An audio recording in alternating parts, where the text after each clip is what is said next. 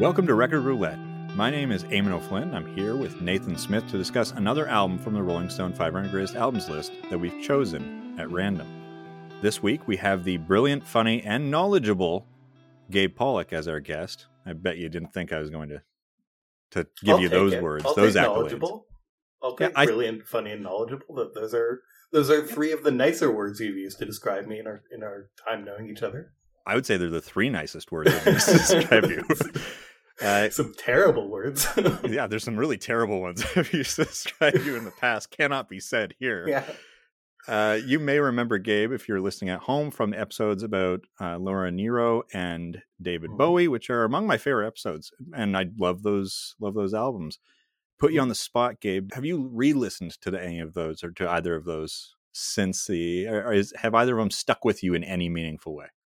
To those albums, you mean? Yes. Um, yeah, I mean, cert- I think actually both of them. I mean, I think Laura Nyro has kind of entered into my semi-regular uh, rotation. It's just a really like, just got a really lovely voice and really pleasant to listen to, and I always love listening to David Bowie. So, so yeah, that's. I think both of them really have. They, those were both interesting albums and good choices. when you think of the 1960s British invasion, the first group everyone thinks of is the Beatles. After that, it's probably Rolling Stones, then maybe The Who. In a distant fifth or sixth or seventh is the Kinks, which is criminal because they were incredible and I love them. What they did so well wasn't always splashy, even if the brothers at the core of the band were proto Gallagher wild men. I think today's album captures a lot of what makes them so unique, even during the massive explosion of creativity that happened in the 1960s. We're talking about the Kinks are the Village Green Preservation Society, which is number one on our list of longest album titles, but number 384 on the Rolling Stone 500 Greatest Albums list. I know, Gabe, that you uh, didn't really know this album uh, that well before listening to it for the show. Are you a That's right. convert? Are you going to make me regret inviting you to the show? Um, yeah, I I really enjoyed this album a lot. I think my Kinks knowledge leading up to this was kind of I don't know a few uh, basic hits. Um, but yeah, I thought that this album was, you know, when you were talking about brilliant and funny, in a way, I thought that you were talking about this album because uh, it is, it's witty and strange and silly and uh, really, really appealed to me. and it's it's interesting that it's it's very different from basically uh, all those other groups that I I mentioned. Like there's there's very few Yeah. connections I think to any of those those other groups. Uh, Mhm. I know that you liked this album before listening to it again for the show. Nathan, did it hold up? Yeah, it did. It did hold up. Um, like you, I love the Kinks. Uh, this uh, and I like this album, but relative to other Kinks albums, just as I'm looking through their discography, like I'm not sure that this album for me is even a top five Kinks album. Like I'm not saying it's their worst album or in the in the bottom part of the top ten, but I think I could comfortably go with uh, at least four and maybe five other Kinks albums I like better than this one. This is still a good one because again, I love the Kinks. I think they're a great group, and this is another really good album. But I've always sort of felt this album is a bit overrated when it because it's sort of the standard bearer for the Kinks. When people sort of say the Kinks are a great band, and this is their this is their kind of their album. Like it's it's their uh, Tommy or their Sergeant Pepper. Like this is the one that people always hold up, and it's never really felt that way or sounded that way to me. And listening to it again, uh, that opinion um, didn't really waver. Okay. All right. Well, I think I can figure out a way of muting Nathan for the rest of this episode. Uh, just give me the 10, Kinks. 15 minutes. Just trying to balance out the love, perhaps, for this album in particular. Yeah, because this is this is probably I think this is my favorite Kinks album. Before all before we recorded this episode uh, a few hours ago, Nathan sent me a message. I think it was a few hours ago, or was it a few days ago? Don't know. Time time has no meaning It was nowadays. definitely a few days ago. I can't say whether it was days ago? yesterday or two days ago, but it was definitely more than hours. So okay, well, you whatever. Time has no meaning. Um, I uh, you mentioned that you thought that the production was really bad uh, on this album. You said something about like the the sound. Do, you want to kind of elaborate on that? And then that we'll use that to kick off. I suppose I have to, otherwise, where are we going to go? But uh, Well, yeah, there's nowhere to go with this You've album. really boxed me in. Um, no, and I like I always hesitate. I mean, as we've said multiple times throughout this series, like I'm not a musicologist, I'm not an expert in engines, so I always hesitate to say something snobby like the production was really poor. So I use that term um, and, and, that kind of uh, assessment sparingly, but I I do think that uh, on this album in particular, for me, and I think for a lot of other people with sort of you know ordinary music ears, it just it's it's just it sounds very amateur and not by design where they're kind of going for a garage rock sound and it should be gritty and, and kind of you know a little bit messy. Like it's just the vocals even are very they're modulated and they sound distorted at times. Like a, a lot of these songs and some are better than others but on the whole i think a lot of these sort of sound like demos that they recorded largely themselves if they were sort of given free reign of the studios without a professional engineer or or a producer to kind of just set mm-hmm. the basic levels and and and get the EQ right.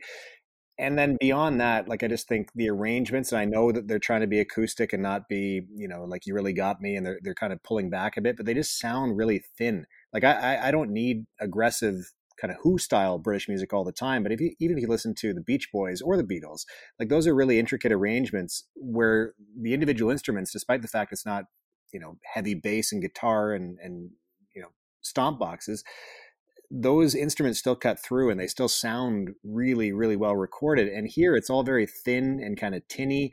And I just think it, it takes away from the songs because the songs themselves are great. The lyrics are fantastic, but I, I just have a really tough time getting past some of the production on on some of these songs. I found the exact same thing actually. Hmm. Like I thought, uh, I mean, it, it's I, I am in a similar boat where I'm I'm not an expert in these things, and I also want to give it a certain amount of of wiggle room for for being an older album and for technological uh, constraints and all of that. But yeah, I found it was uh, the sound was often kind of pretty flat and muddy. Um, which you know I, I'm I'm not certain of, of how much how much there is in the arrangements, but but it is kind of hard to to hear what's coming through. Um, and especially even when you compare to like albums that were recorded around the same time, when you compare to like Sergeant Pepper's, which is the same year, and yeah, which is uh, so complex and interesting. Um, I, I, believe the White Album came out the same day. yeah, I mean, literally comes out the exact same day. So I I think it, you know it's interesting that you hit on the point of almost amateurishness, and I don't want to hit hit uh, Ray Davies too hard because um, he hits back, but uh, when you least expect it, that 80 year old man will jump out. Um, They're often the most the, dangerous people you can come across, in my experience. so, taking nothing away from the, that generation. This is the first album that he produced himself. Uh, they didn't. Uh, they got rid of the producer, the person who had been producing their earlier albums. So he, it was the first album that he produced himself. I've kind of wavered back and forth how like how much I think this was purposeful and how much I think this was amateur. And I don't. I actually don't know where I land on that. Uh, like I can give you a couple of examples. So they wanted to get a kind of like music hall sound like a lot of a lot of this a lot of this music on here the thing that makes the kinks so interesting at this exact moment is their kind of pursuit of traditional english sounds when you have all these other bands going after the blues and r&b and kind of pop music. Things that they'd been hearing from the united states and the kinks who had been banned from the united states a couple of years earlier uh, could no longer tour there were had turned into this idea of let's try and create things that are English. And so they were a really early band to be using their accents and and that sort of thing.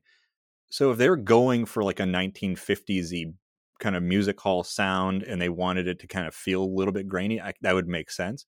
But I also know that their like their record label was super cheap and just didn't want to pay for things and and so there's this like well okay well so they didn't want to pay for things but they you know i guess you could say they were trying to do this but the producer was a first time producer no matter how great uh, of an artist ray davies is it kind of I, I, go back and forth with like did they try to do this or did they not try to do this? A, a lot of the commentary is like ray purposely put the you know the the heavier stuff the the bass and the drums further back in the mix so that it was it didn't overpower anything he might uh, have and and I'll, I'll, leave room for that but similar yeah. to what gabe said um you know you, you're you're trying to sort of build in all of these qualifiers. So, you know, did they, mm. was it the era? Was it the equipment? Was it the technology and all the rest of it? But I think the other sort of clue for me is looking at how their sound evolved after this album. And I don't know if Ray yeah. Davies was the sole producer afterwards, but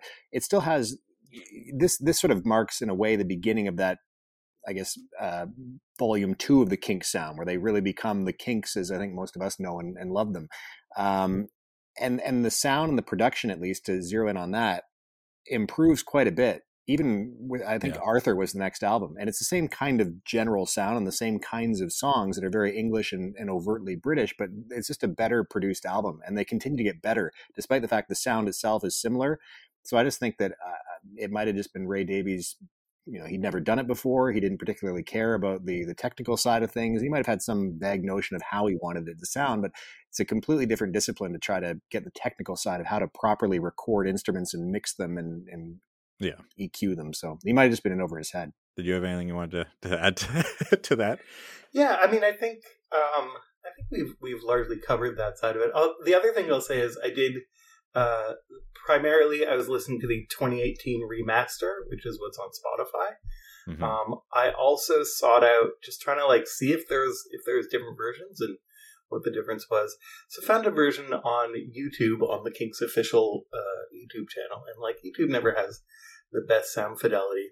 Um, but it was a it was an earlier mix. Uh, it seemed to be maybe the uh, original CD mix or something like that. Mm. Um, and it's interesting talking about uh, the bass being pulled back because that was really that was one of the main things I found is like, like it's it's so trebly, so tinny. And uh, in the earlier recording, there was more bass. Actually, it seems like in the mm. 2018 remaster, they've they've pulled it back even more. That's uh, interesting. Uh, so it does. At that point, starts to seem more like aesthetic choice than, than anything else. Um, yeah. And I think you know it, it's worth noting this is an album with pretty interesting instrumentation. You know, it's going for this this classic uh, British thing, and there's there's kind of flutes or or, or simulated flutes, some mm-hmm. harpsichord, and these are in instruments that are quite light and quite quite uh, flitty. You know, very very uh, very trebly. Um, so it, it does kind of fit in a way with that of, of trying to go for something uh, that's the opposite of this kind of grungier, heavier sound that's starting to come out. Yeah, that's um, you mentioned the um, try the, the sounds of flutes because they didn't have flutes because again the the uh, record label was too cheap to pay for uh, string or brass sections because they saw arrangers and session players as expensive. Right. Uh, so it, they used a mellotron, which is kind of like a looks like a piano, but it has like it can be programmed with the sounds of uh, of different instruments. So on sitting by the riverside the accordion sound is mellotron phenomenal cat it, the flute is the mellotron and to your point about the heavier sounds like right around this time you have the beatles with helter skelter you have hendrix coming out you have the doors coming out like to go the exact opposite direction here um, is is interesting and yeah whether or not it's like purposeful or, or not the very last episode we talked uh, we talked about bruce springsteen purposefully being really you know quiet and scratchy and and all of that so it's hard to just toss that out and say there's no possibility they they wanted this. One review called this a bad copy of the beatles. What do you guys make of that? Does that actually does it sound like the beatles at all? It i don't think so. I think it, it might sound like what somebody who's never heard the beatles thinks the beatles might sound like if that makes any sense. I don't i don't think there's and i love the beatles. The beatles are my favorite band of all time, and I think the best band that has ever existed and ever will exist. But this to me doesn't really sound anything like the Beatles beyond, I don't know. I mean, they're really good songs, but they don't sound like Beatles songs, and they're British. But beyond that, I don't see a lot of uh, similarities.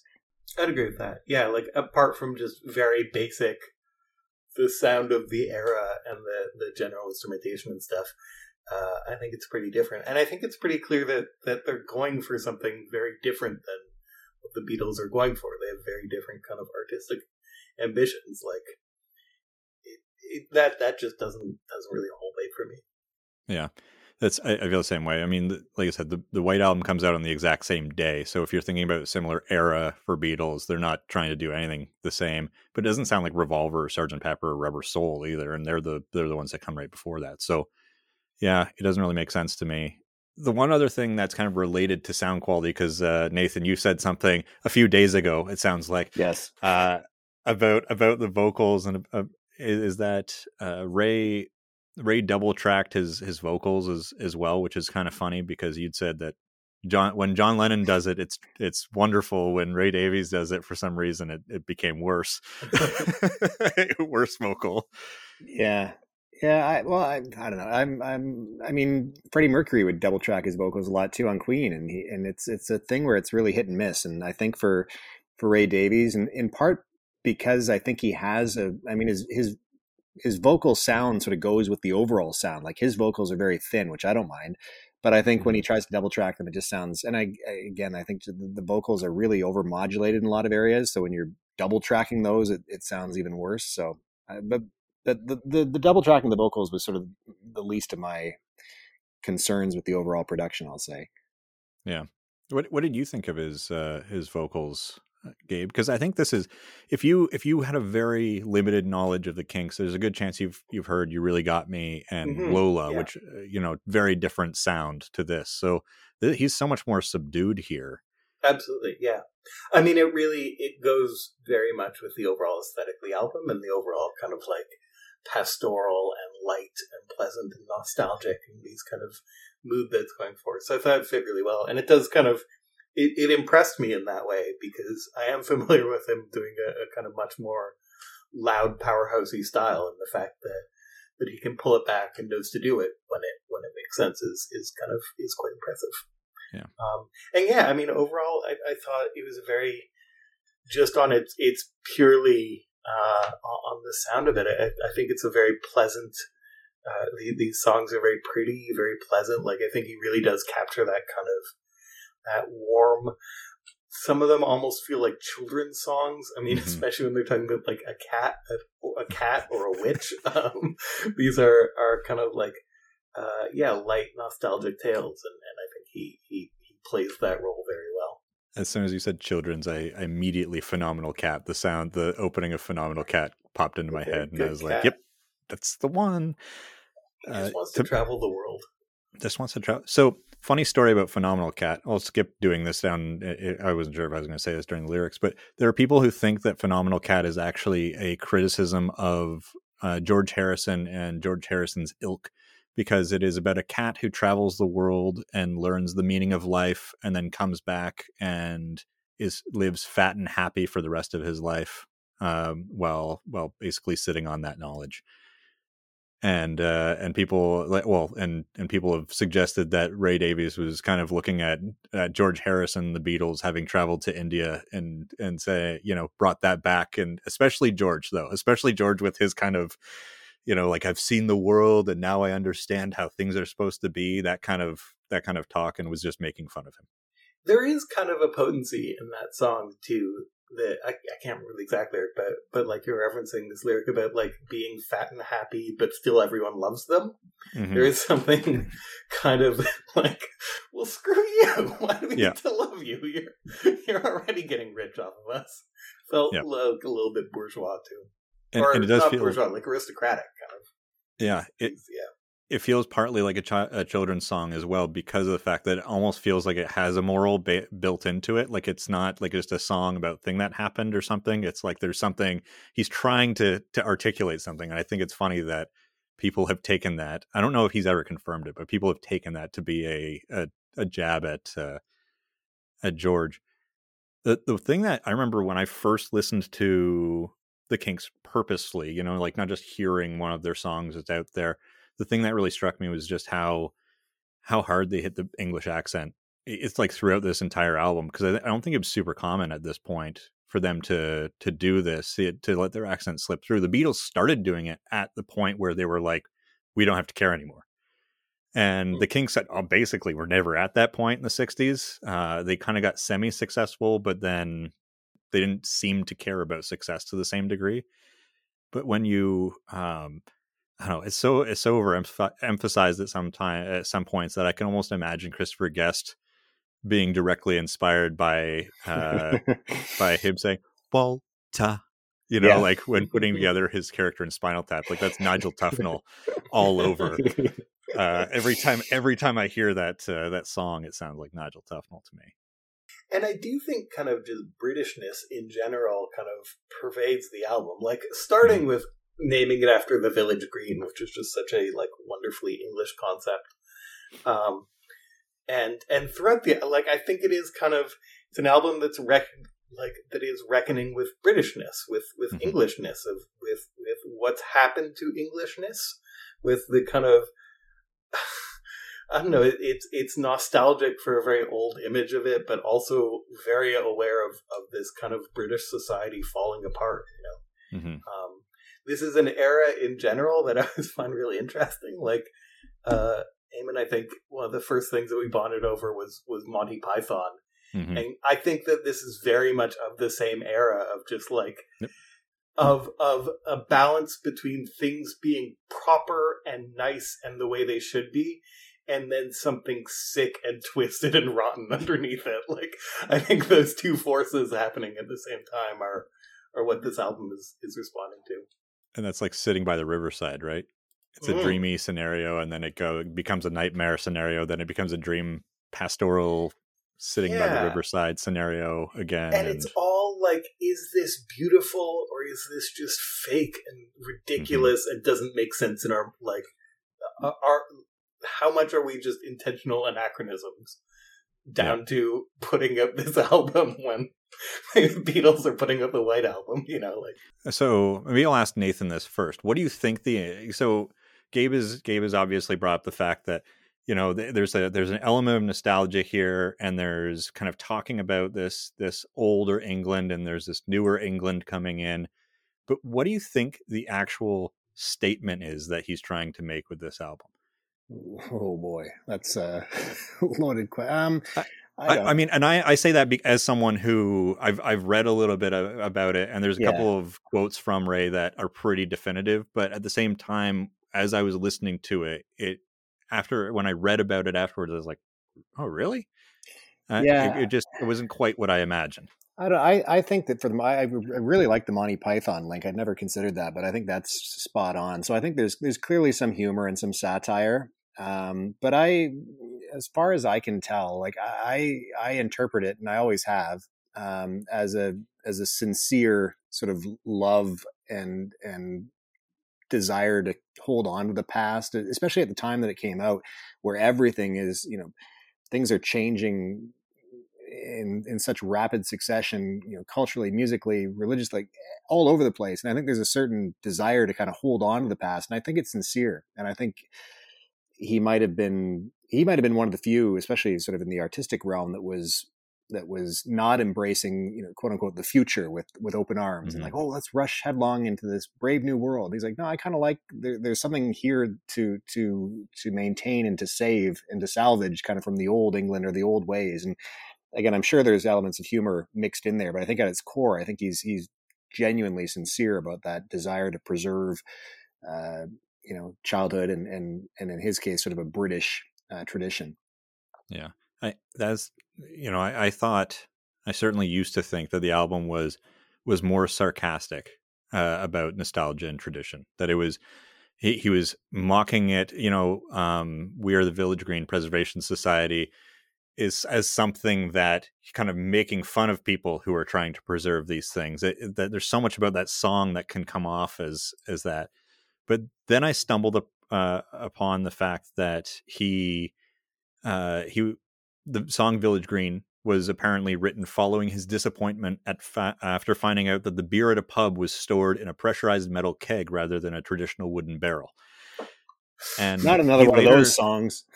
yeah, exactly. he later he stated that uh, the album expressed his love for traditional British things and his hope that they would persist. And he said, "I quote." I never go watch cricket anymore, but I like to know it's there. It's like not being able to read Eagle anymore. And it's bad for people to grow up and not know what a China Cup is or a Village Green.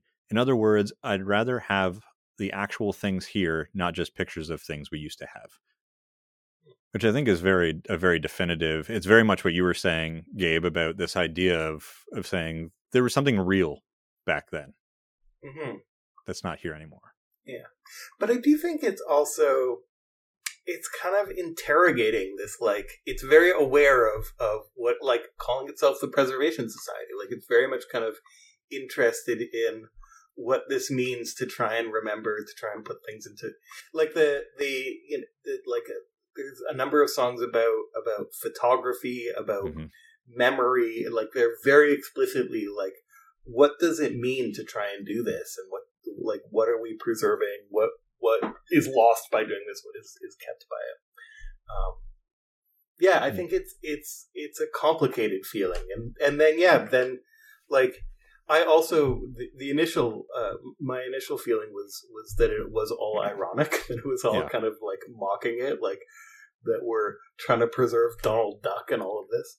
Um, but like I, I, was also thinking of of um, the "Do You Remember Walter" song, which is which is this just very earnest song about like we used to have these dreams together, and where are you now? And like there's no there's no uh, I, I, didn't I didn't feel any any separation from that. I didn't feel any like second layer onto that. I felt like I, I miss my friends. I miss what what we used to want. Um, yeah, yeah. The, this was it, it, was interesting. I I believe I remember this. It was written at a time when he'd also moved out of the uh, village. I think it was the village that he had originally grown up in. Uh, he had been living in a house there, and he and his family moved to a different place, and he apparently immediately hated it and and it was just because it, it didn't feel like his his kind of village green the small town that is within london i, I believe it's within the greater kind of london area but um, within london that he he it, it was partly uh, driven by this kind of um, this experience of his own where he was like i've now left this and i'm i'm sad about it it's not i've now left that place and i think that's why it's so powerful to me. This is what I meant by like one of the reasons I love it so much, I think is not something that's necessarily just about the album or what you're hearing, but it's about your own experiences. You know, I I came from a small town that I rarely visit.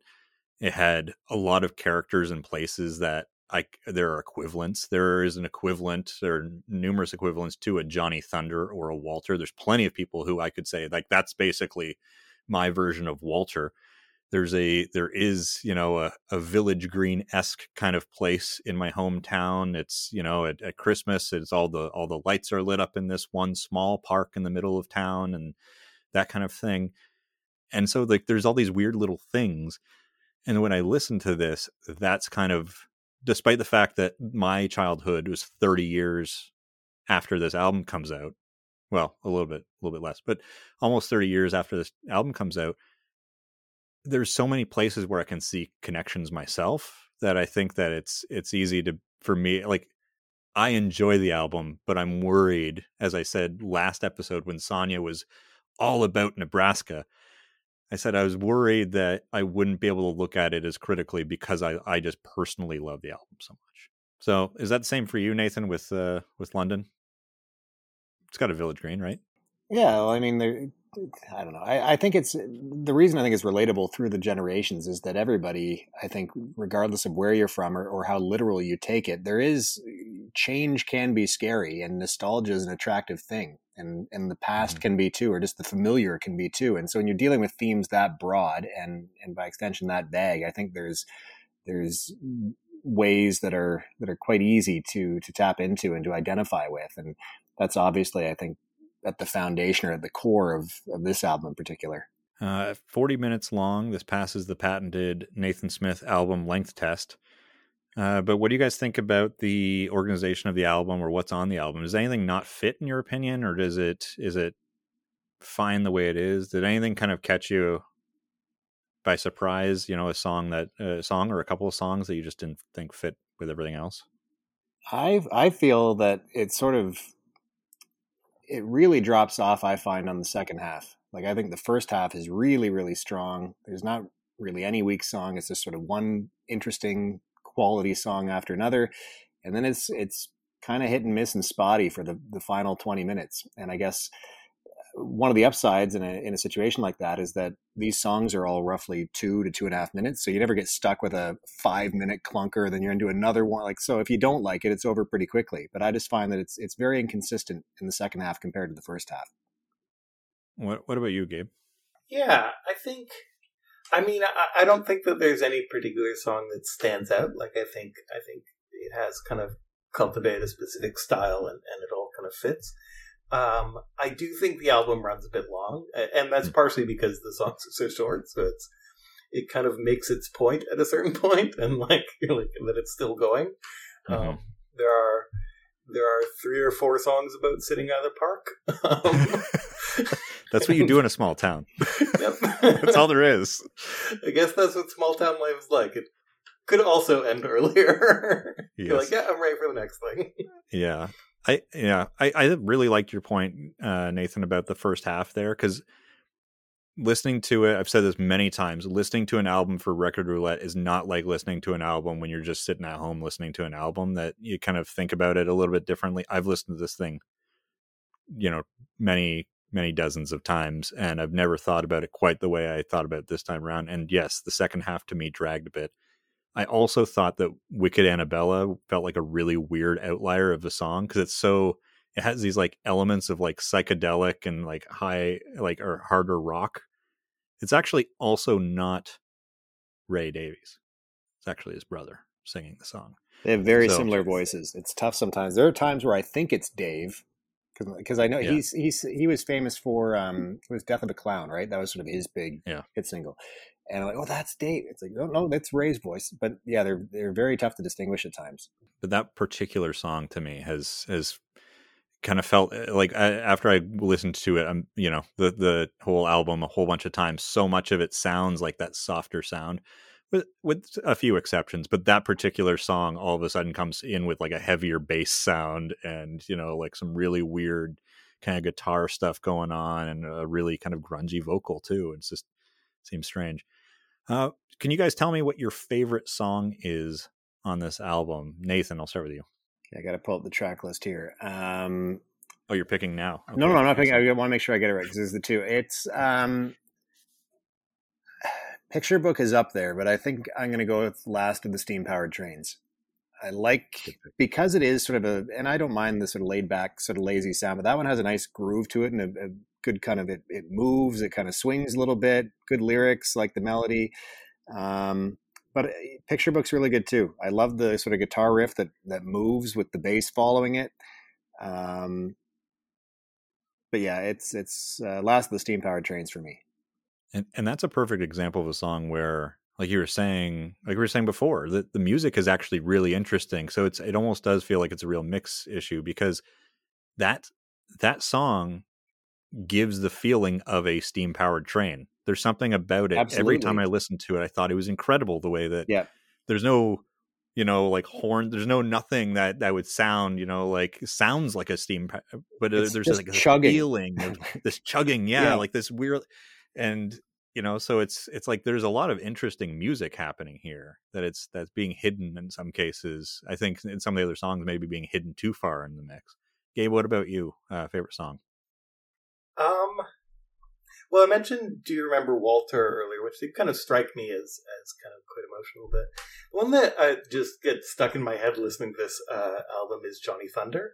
Um, mm-hmm. Just really, I, I, mean, the the kind of the the uh, I am a sucker for a like ba ba ba chorus for that kind of like anthemic sing along stuff.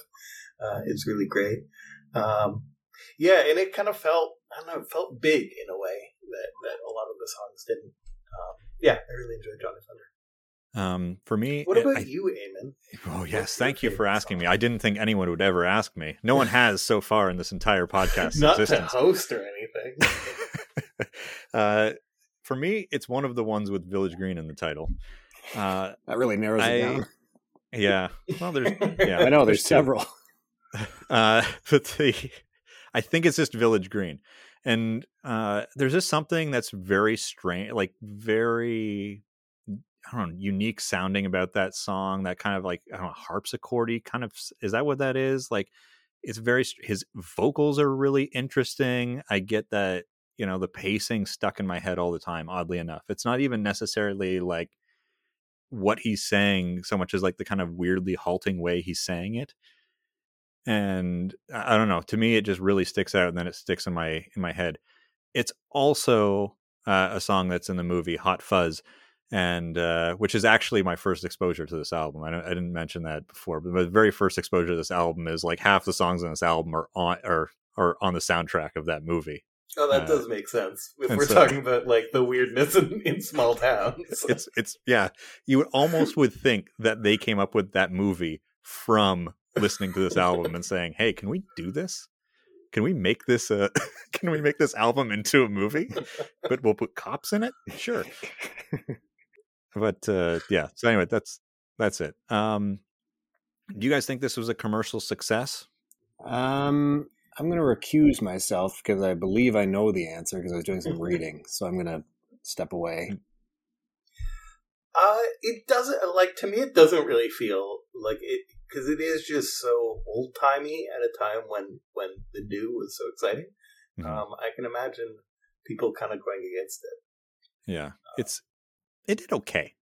It, it, topped out at number 47 on the UK charts and achieved a single gold certification. I think in the UK. I don't think I don't think it did much in the United States.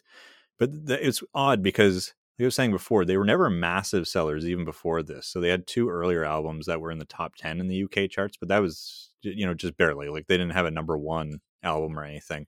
They had a couple songs that did well.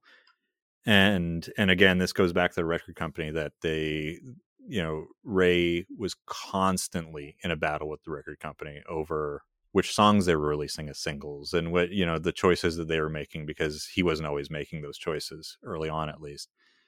Uh, but what about critical reception? So people didn't like it all that much out in the wider world, but what uh, what about the nerds who were listening to it for every single note? What about them, Gabe? What do you think? This feels like music for nerds. Um, yeah. I mean, as as kind of the the kind of conceptiness of it and all of that, and the, the like very particular aesthetic, it, it does seem like something that the critics would go for. What about you, Nathan? Um, I'm gonna go the other way, and just because it sounds so different from everything else that was out at the time, that the critics might have been unkind because it wasn't pushing the envelope in the way that you would at that time kind of associate such uh, innovation with. So I'm going to say that the critics were were not overly kind to uh, to this album.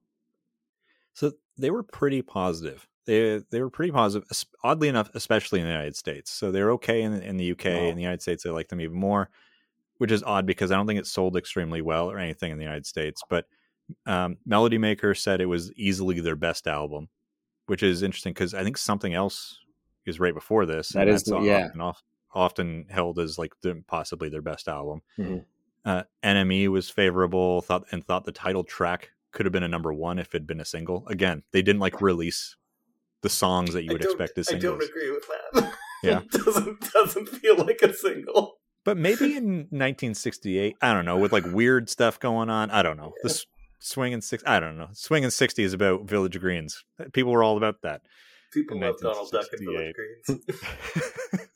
uh, Robert Christgau at the Village Voice liked the progress their sound had made, and the Rolling Stone review praised the lyrics for making a statement and said that, I quote, only genius could hit me so directly, destroy me, and rebuild so completely.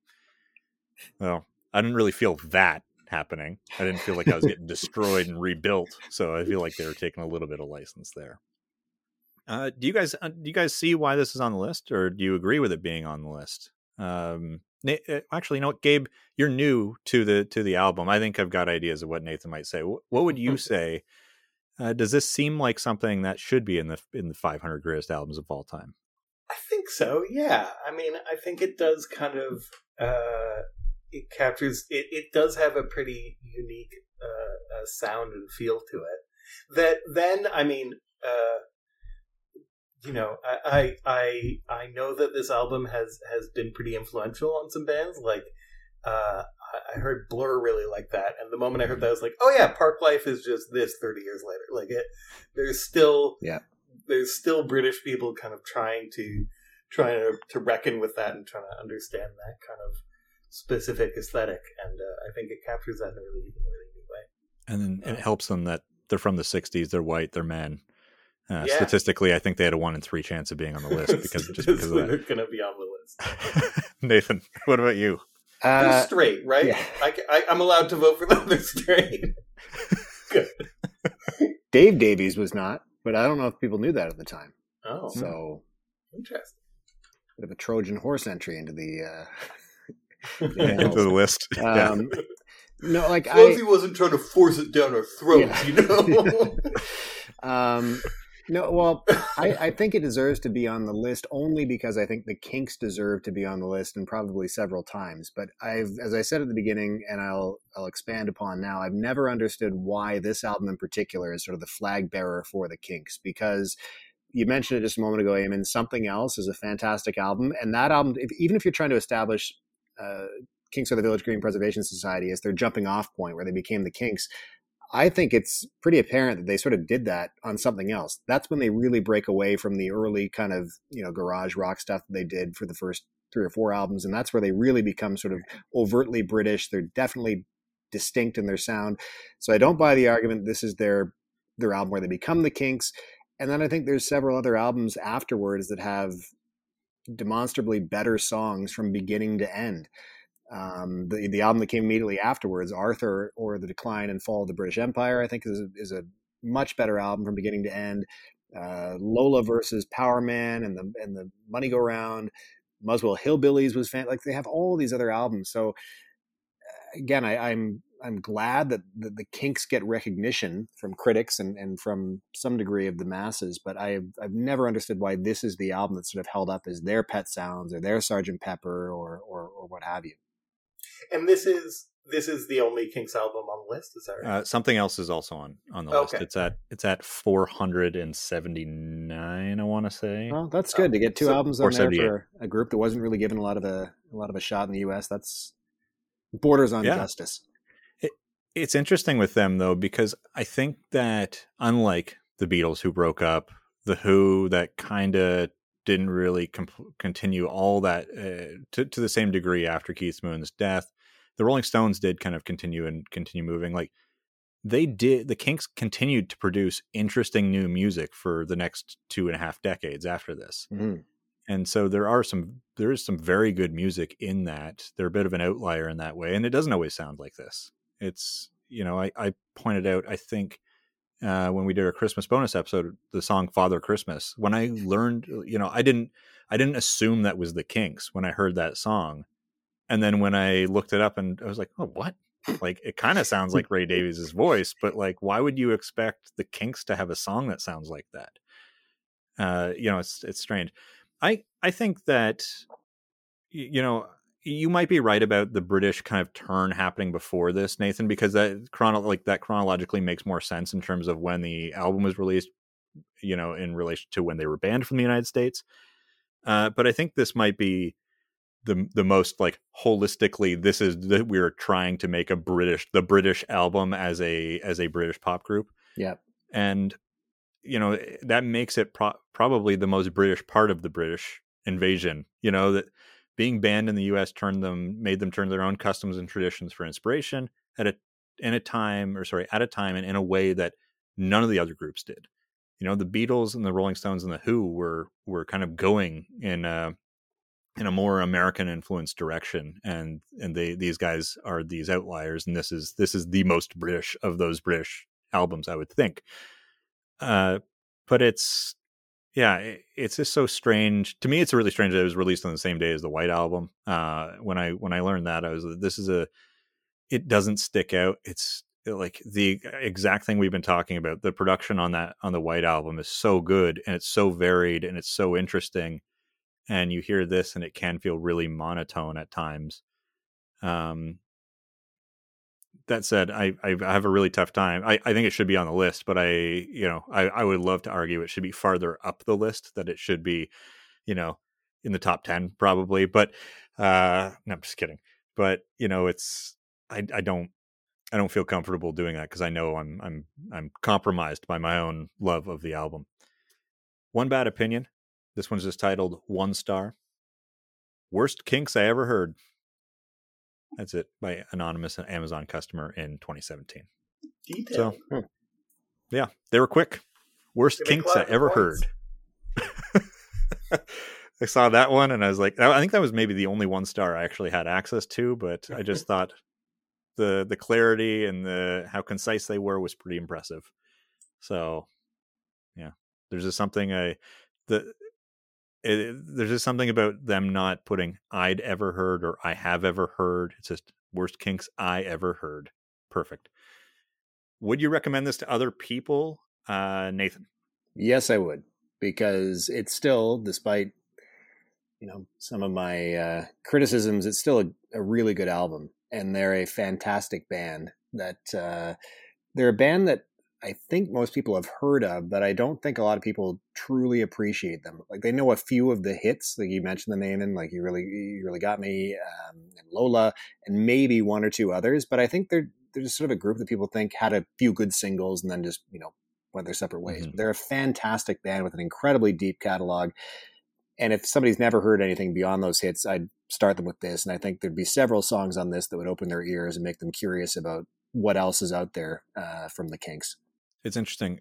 You putting it that way about the the singles and not necessarily the albums, it almost makes me think of someone like Harry Nilsson too, who had a couple of really big hits and were really well known. But to me, he's you listen to any of his albums and Yeah. they're so interesting. He was always doing something interesting. Yeah, they're albums. They're not just, you know, here's this Yep. hit single with a bunch of other junk. Like it's a fully realized album. And the Kinks did that repeatedly. What about you, Gabe? Would you recommend this to others? Yeah, I would. I think that's that's a great point that Nathan's making. I think it is. It's very it's very distinct from uh, from the Kinks that the kind of introductory level Kinks that many people know, um, which makes it kind of a, a interesting and exciting introduction. And also, just it's a fun listen. It's just like it's enjoyable.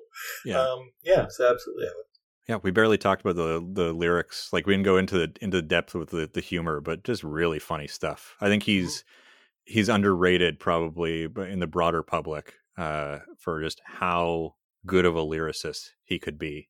And yeah, I've said this as one of my favorite albums, so I'd be I'd have to be sick to say no, I don't recommend it. So yeah, I recommend it to anyone.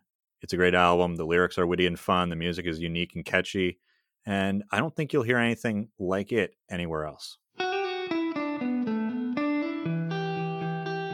That's all for today. Thank you as always to Nathan, and thanks to Gabe for joining us once again. Check out Record Roulette on Twitter, Instagram, and Facebook at RR Music Pod. Rate and review this podcast wherever you can. Subscribe on Apple Podcasts, Google Podcasts, Spotify, or wherever you find your favorite podcasts, or listen at recordroulettepodcast.com. Music in this episode is from Lemon Music Studio. Thank you for listening to Record Roulette. Until the next spin, goodbye.